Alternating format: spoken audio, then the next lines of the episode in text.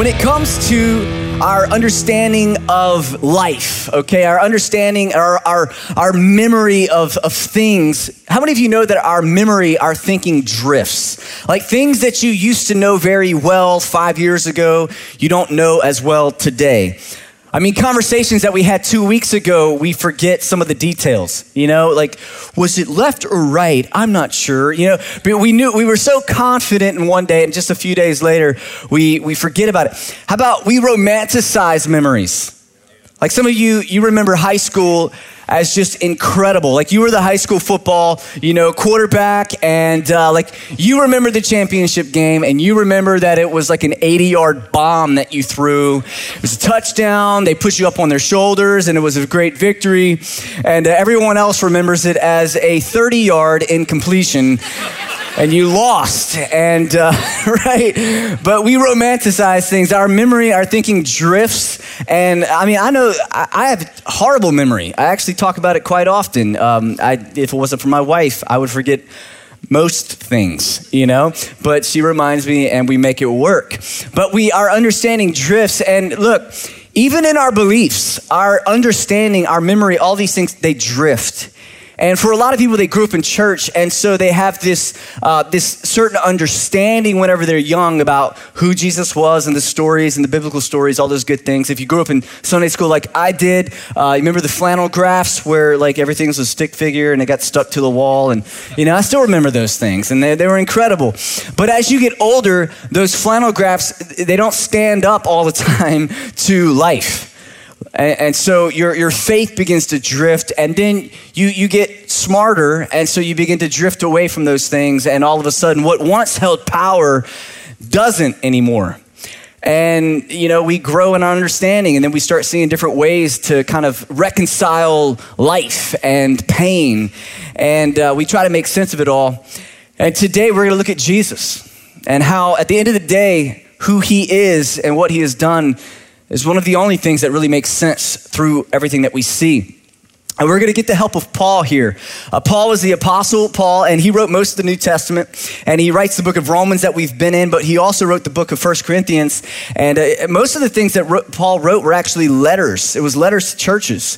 And so, uh, so what we're going to do is we're going to get in First Corinthians chapter 15, and we're going to learn about the resurrection. And so he's going to help kind of bring us back to center and remind us of some things. Verse 1. He says, Let me now remind you, dear brothers and sisters, of the good news I preached to you before. You welcomed it then, and you still stand firm in it. It is the good news that saves you if you continue to believe the message I told you. Unless, of course, you believe something that was never true in the first place. One thing you're going to learn about Paul is that he's not afraid of asking the hard questions and having the hard conversations. So many, many times he just, he'll, he'll state something and then he'll just question somebody's belief in that moment. At, at just right, man, you guys, if you've been here in the book of Romans, you know. He's asked a lot of hard questions that makes you sort of tremble a little bit. And here he's like, well, unless you believe something that's completely fake in the first place. And for those of you that maybe are struggling, you're like, well, I have been struggling with that actually. Well, let's keep reading. Verse 3 I passed on to you what was most important and what had also been passed on to me. Christ died for our sins, just as the scripture said. He was buried and he was raised from the dead on the third day just as the scriptures said. Now, whenever he says scriptures, he's talking uh, to many people that were raised up in a, a, belief system. Many of them were Jews, and so they had the Holy Scriptures that for us, it's really our Old Testament. They had these scriptures that they memorized, they learned, they knew them up and down, all, all around.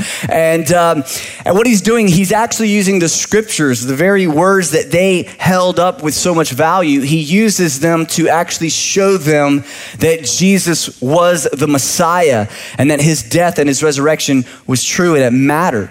And so many times you'll see that all throughout Scripture, just as the Scripture said. And he'll, he'll quote uh, prophets that lived hundreds of years ago, and he's like, Jesus is the one that's fulfilling these prophecies. You've been waiting, and here it is. And so the first question that I want to answer today is why did Jesus come? Like, what was the big deal? Why did he, why did he actually have to come? And, and this is the good news. Now, you might hear the gospel. It's the same thing. It's the good news of Jesus. And Jesus had to come because things were all messed up. And to really understand that, you, have to go all the way back to Adam and Eve. And pretty much all of us probably have heard Adam and Eve at some point. We know the story. God created the heavens and the earth, He created it all. That's what we believe, even though we can't always comprehend it. He created all things, and He created man and woman, and they're in the garden. And of course, there's the fruit, and uh, Eve partakes of the fruit. That's why we blame, never mind, not gonna go there today. Um, but Eve partook of the fruit and then she gave it to Adam and he was dumb enough to do the same thing. So it's really his fault. And, um, right, I'm just to say she was first. But, uh, so, so what happens is at that moment, there was disobedience. God had given them a command and they broke the command. And at that moment, sin entered into the scene and sin broke everything. Sin, God created everything and He said it was good, which really meant it was in order. Like, this is gonna work. This will work well. He created it, it was good. And then sin entered the equation and broke it, messed it up, and things just didn't operate the same. And really, the story is really incredible. At this moment, Adam and Eve, they, they take some fig leaves, they put them together, they try to clothe themselves because for the first time, they see that they are naked. And so they try to clothe themselves and they try to cover the shame that they're feeling. And when God shows up, he, he calls out to them, and of course, they say some things, and he's like, I didn't teach you that. I didn't, I didn't, I've never, like, how do you know that? Did you eat of the fruit? Did you do the one thing that I told you not to do? And, uh, and they had, and this is what happened God takes an animal, and he takes the skin from that animal, it's the first time we see uh, a mention of sacrifice. He takes the animal, he clothes their nakedness, clothes their unrighteousness. And you're like, why does that matter? Well, years later, Jesus came on the scene. And Jesus lived a perfect life. And what Jesus did is he died on a cross and he shed his blood, and his blood was the payment for sin. Because every time that sin is present, there has to be some sort of payment to cover that sin. The payment for sin for us is death. And Jesus had to die. But he couldn't just be a regular man that died. He had to be a perfect man and he had to be God. And so what's crazy is that God actually subjected himself to his own creation, lived perfectly, and died to pay the price for our sin. That's the good news. And, and the good news goes on because Jesus was resurrected. And for many people, the story of Easter, it's like the resurrection isn't the main thing. They focus on the cross. And many people's belief system is all about the cross. And don't get me wrong, the cross is of utmost importance. But without the resurrection, it's sort of left undone. The resurrection was the exclamation point. It was it was a big deal. So Jesus came, he lived perfect, and he died to clothe our unrighteousness. Hebrews 2:14 puts it like this, because God's children are human beings made of flesh and blood, the son also became flesh and blood. For only as a human could be could uh, he die, and only by dying could he break the power of the devil who had the power of death. Who had the power of death. So this is where as believers we get excited because we know that death the power of death is not held by the devil any longer. And so even death does not intimidate. There's not fear in death because we know who has overcome death. His name is Jesus. See, that, that, that's, that's what we're talking about today. And, and this is what I hope to do elevate your thinking past just what you see in this earth and find something a little bit more powerful, honestly. But Jesus made some claims he made some claims whenever he was on this earth. And he made some claims like John 11, 25. I am the resurrection and the life. Those who believe in me, even though they die, will live again. They'll live again. So Jesus throws us out there, and then he died. And can you imagine? First off, you got you to think about the disciples, the people who had followed him for years they kind of had some different thinking about who Jesus was and how this was all going to play out. I mean, they were picturing palaces and kingdoms. They were hoping that they were going to be on the right and left of Jesus on his pearl throne. I mean, I don't know. Like they had these different these different thought processes and for them the cross was the end of a lot of that. It was the end of it. Some of them went back to their old jobs. But some of them remembered Jesus said, he said he was going to be raised again. And a lot of people were kind of like prove it. A lot of people mocked him. 1 Corinthians 15, we go on. Paul says this If Christ had not been raised, our preaching, what we're doing right here, is useless, and so is your faith. Again, I love the way that Paul is sort of just, he's kind of a little bit cocky. Come on, like uh, just a little bit. He's sort of like, hey guys, like I know that you're dealing with some doubt. Let me just take it a step further. If he wasn't raised, then everything that we got going on is pointless. It's pointless. The resurrection is a huge deal. There's a lot of people who want to say that it didn't happen whenever it's not true. They want to say there's no evidence. That's not true. But one of the things that we know that took place is that Jesus revealed himself. He showed up on the scene physically again after his death. There was, you know, there was hundreds of people that, that, that saw him. Eyewitness accounts that saw Jesus. Many of them actually they were martyred. They were killed because they maintained belief that they saw Jesus in the flesh after his death. I don't know about you, but if I didn't see someone come back from the dead and somebody had a knife to my throat or my family's throat and I knew it wasn't true, I'm bailing on it, y'all. You know what I'm talking about? You would too, let's be honest. Some of you, even though you saw it, you might still bail. you know, I don't know. It's pretty intense moments there. But they gave their life. They were like, no, this happened. This is true.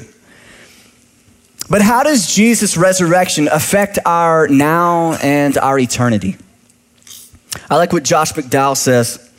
He said, Few people seem to realize that the resurrection of Jesus is the cornerstone to a worldview that provides the perspective to all of life.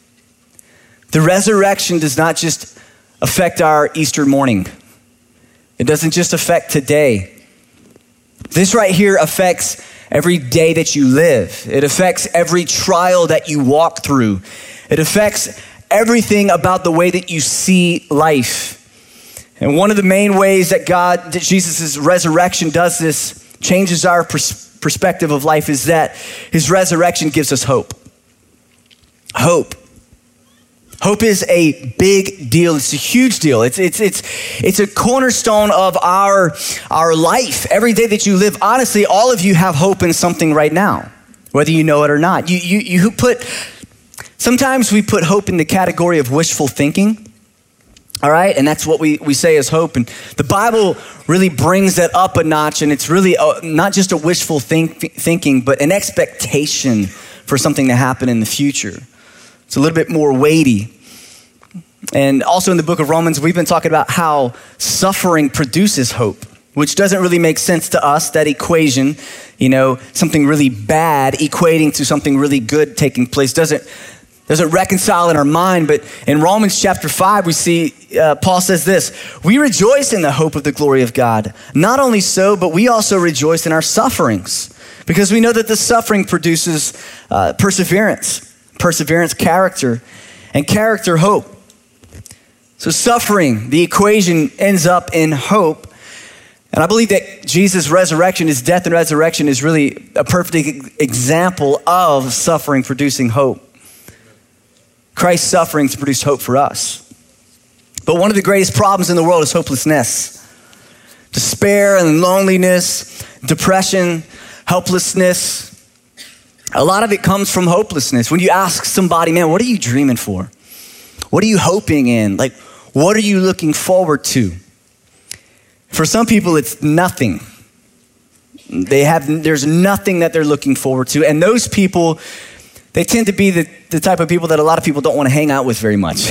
you know, like pessimist, negative Nancy. You know what I'm talking about? For those of you who are realists like me, you, right? You're like, I'm just being a realistic person. You know, no, you're negative Nancy, to be honest. You know, pessimist. But a lot of it is there's just, you don't have a good outlook for the future. There's not a lot of hope. And a lot of times we try to find hope in a variety of things, a variety of things, and many times it's temporary things. It's temporary things. We want to put our hope in something that we can touch and feel and calculate. Sometimes it's as simple as a vacation. You know what I'm talking about? Like a concert that's coming up. It's something to look forward to that you wake up and you're like, what's today? Oh, I have that thing that's going on that I'm excited about. And it's not that all of those things are bad. I think a lot of times we, we maybe whenever we talk about temporary things and putting our hope or some joy in temporary things, it, eh, man, we really beat it down. It's like, eh. but the thing is, is I mean, man, we should enjoy life. We should look forward to life. We should have some, some things that we're looking forward to. But what I'm trying to say is that all of those things at the end of the day are going to end or disappoint. It's the nature of it. We get married and our hopes in our spouse that they're going to be exactly what we need them to be. And all of those people are married people. Because um, it's impossible. Because you get in the car and you're on the way, like, you know, to the honeymoon and you're already who are you? you know, your breath stinks in the morning. You know, it's like, I didn't know that. You were perfect. You know? The first year of marriage does away with a lot of that, but a reality sets in and, and then real life begins. But, but honestly, let's be, let's be real. A lot of people have done that. They put their hope in a spouse that they are going to meet all of their needs, that all of the problems that they have, like that person's going to fix them. And of course, that's not true. We do the same thing with jobs. Man, if I could just get that, that, that new job over here, or I'm gonna move over here, I'm gonna start over. I'm gonna start over. and none of my problems are gonna follow me because I'm not the problem, right? It's always my boss or somebody else. That's the way that we think. Because our hope isn't just something, but a lot of times those things disappoint. They disappoint.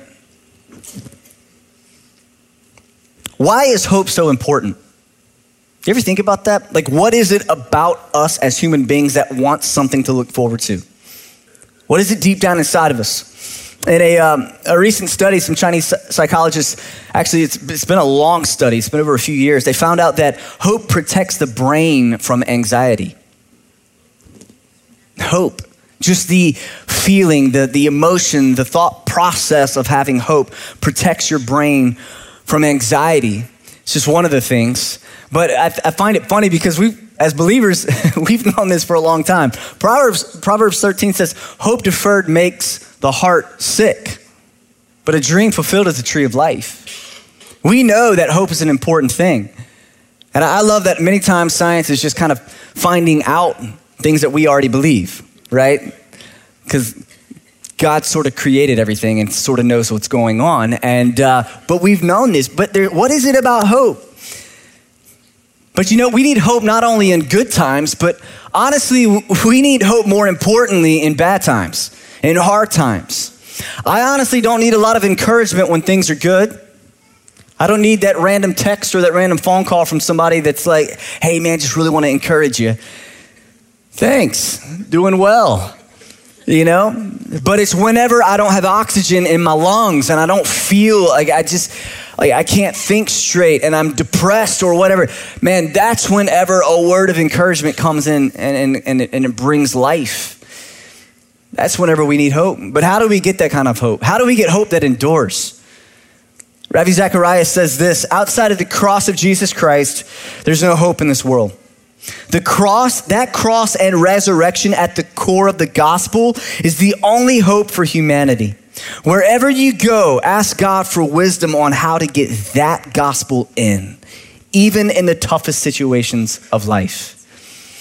See, guys, when we talk about the good news of Jesus, we talk about what he's accomplished for us, honestly, our main focus whenever we speak about that has, has less to do with what happens while our heart is still beating on this earth.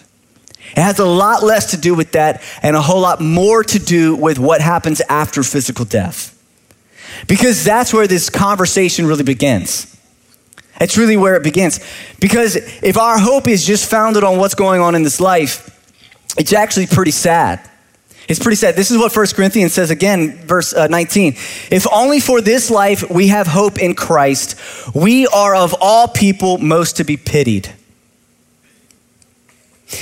If you believe in Jesus and you have faith in him just for this life, even that is a letdown. It's a letdown. And we don't really think about it this way all the time because a lot of us have been sold this gospel, this good news. That means, man, whenever we believe in Jesus, everything just always works out in this life the way that we see and the way that we want and we desire. But if you've been saved for any amount of time, you know that that's not completely true. You know that that equation doesn't always work out that way because that's not really the promise. The promise is not centered around what happens for the 80, 90, whatever years that we have on this earth. It's based on something much more important. We don't just need hope, we need eternal hope. And eternal hope is found in someone, not something. Colossians 1 says this For we have heard of your faith in Christ Jesus and your love for all of God's people, which come from your confident hope of what God has reserved for you in heaven. You have had this expectation ever since you first heard the truth, the truth of the good news, the truth of the good news. This is what I want to bring you today is that I want to bring you hope, but I don't want to bring you hope based on something that you can buy or earn. I want to offer you hope on, based on something that's much greater than that because it's much more important. And our hope is found in Jesus Christ, in his life, his death, his burial, and his resurrection. Because that message right there is the truth. That's the truth that the church was given at this time, and it's the truth that we need today that will sustain us through every season Many of you, I believe, you you come here today, and we're excited that you're here. I think it's incredible. But you actually have a lot of questions. You have a lot of questions. You have a lot of doubt. You're here today and you're reading the words of the, the, songs and reading these scriptures. And like every time you read one verse, you have this big question, or you have this, this book that you read that brought the other angle. And you always feel thrown off. And so, really, what it is, is you're destabilized all the time. You live a life of destabilized faith. And this is really where there's a, a misconception is that we can not have faith in, in something. That we could go through life not actually having faith in something. But the reality is, is that we all have faith in something or someone. It's, it's the nature of living. It's just where it's at. It's just where is your faith? What is the object of your faith? Your belief system might be centered around you and your thoughts and what you understand and what you can make sense of. And that's been around since the beginning of time. It's just basic humanism, right? It might be based around some sort of, uh, you know, some, some ideal, some, some logical way of thinking of, of morality, which also has been around for a very long time. And all of those things sometimes they do make sense. But I don't think all of those things really make sense and they can't stand through the filter of death. They can't really, that's the one thing. When we talk about Jesus overcoming death, that is the essence, man. There's been no other God that has withstood the, the, the test of death and overcame and came back to life. No other God. But our God has. And this is really the song that we sang about earlier living hope. Jesus, our living hope. 1 Peter 1 says this Praise be to the God and Father of all Lord Jesus Christ, of our Lord Jesus Christ. In his great mercy, he has given us new birth into a living hope through the resurrection of Jesus Christ from the dead. There would be no hope if there wasn't a resurrection. And into an inheritance that can never perish, spoil, or fade this inheritance is kept in, in heaven for you, who through faith are shielded by God's power until the coming of the salvation that is ready to be revealed in the last time. This word faith really mean, means divine persuasion. Whenever we trust in God with all that we are, we are putting our faith in Him. And this, this, other, this other thing of repentance, of turning from our way of thinking, really has this, uh, it really is about turning from your own way, which our own way is sin. Ever since Adam and Eve, come on, sin entered the equation. And ever since then, we've all, sort, we've all inherited this sin nature, this, this understanding of what it means to do our own thing. But trusting in God results in salvation. That's the good news. Salvation from eternal separation from God. Many of you have probably heard different terms for this saved, born again, a believer, a follower of Jesus. And to be honest with you, we have a, in America, we have this really nationalistic view of what Christianity is. It's sort of like I was born into a Christian home, so therefore I'm Christian, sort of like I'm a Republican or Democrat. I'm, it's just the way it is, right? And, and, and, and then as you go forward in life, all of a sudden, again, you, you kind of hit the wall in some things and, and maybe you shift your belief system. But this isn't that. It doesn't matter what kind of home you were born into. It matters where your individual faith is. It matters where your faith is at. And this hope is accessed by faith in Jesus, by faith in what we're talking about today. It's not accessed by your effort. Can I, can I miss, kind of undo some thinking and some of you, some of you really believe that if you're good enough, if you act good enough, if you do all the commands, if you do it, you are attaining some level of right standing before God, some sort of purity before Him. And at that point, wherever that threshold is, He'll look down upon you and smile. And whenever you die, He'll say, You were good enough. Come on into heaven. Like that's really, that's your construct. That's what you think.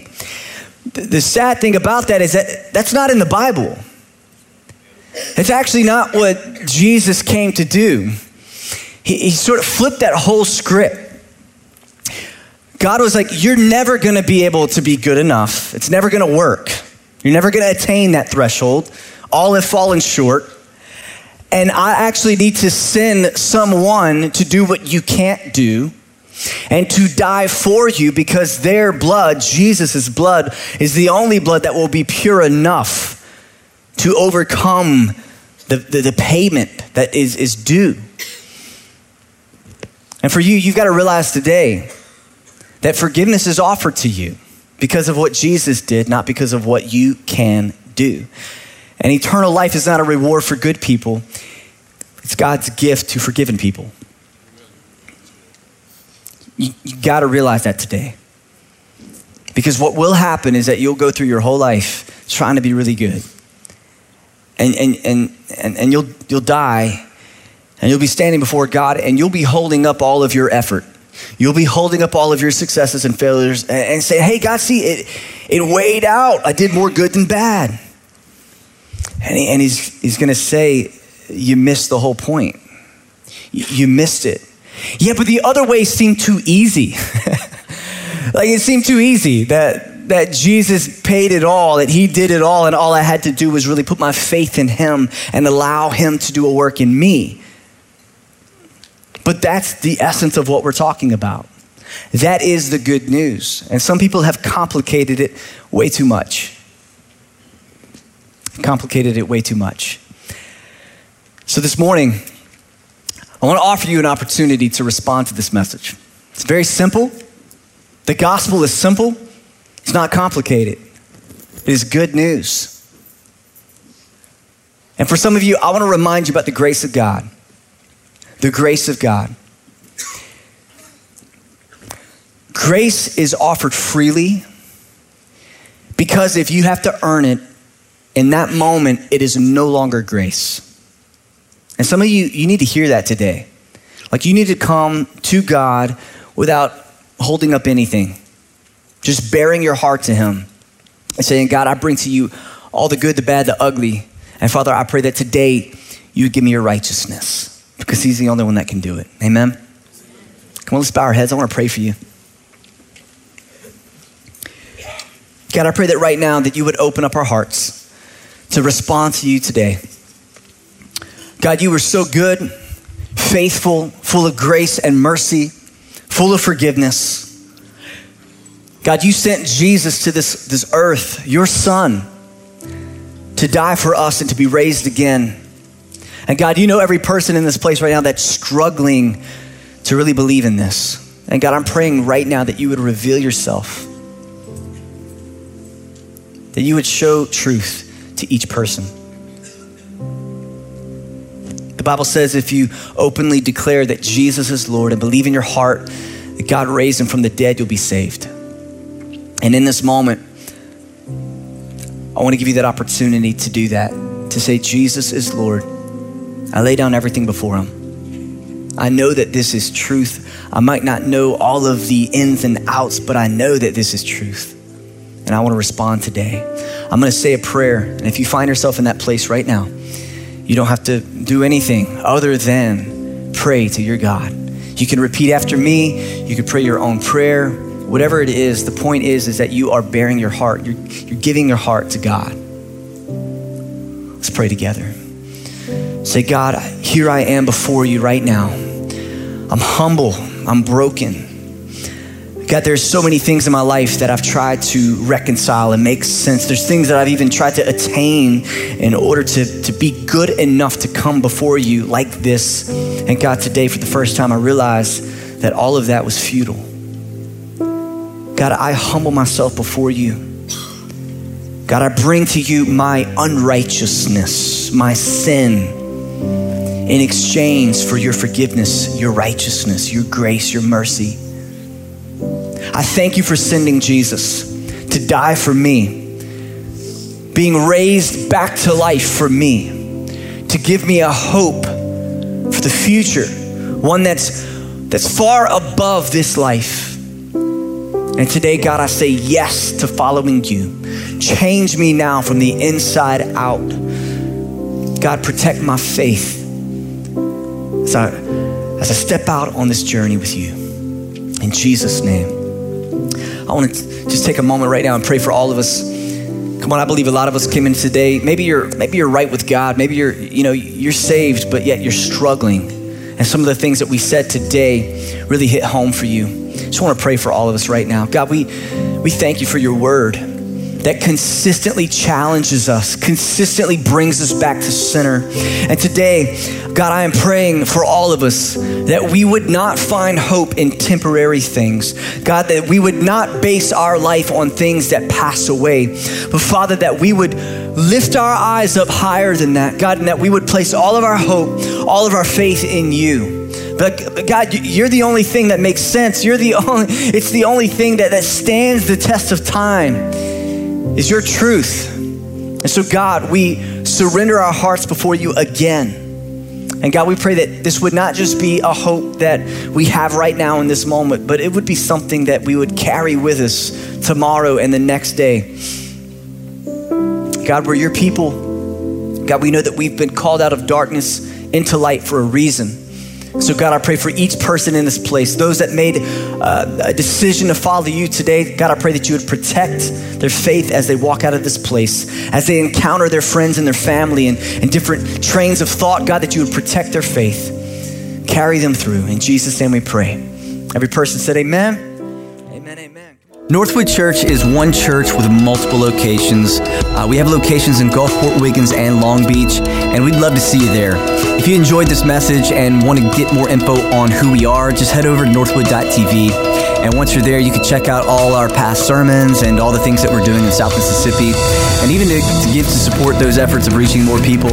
Be sure to connect with us on social media to stay up to date with everything happening around Northwood Church. Thanks for watching. We hope to see you soon.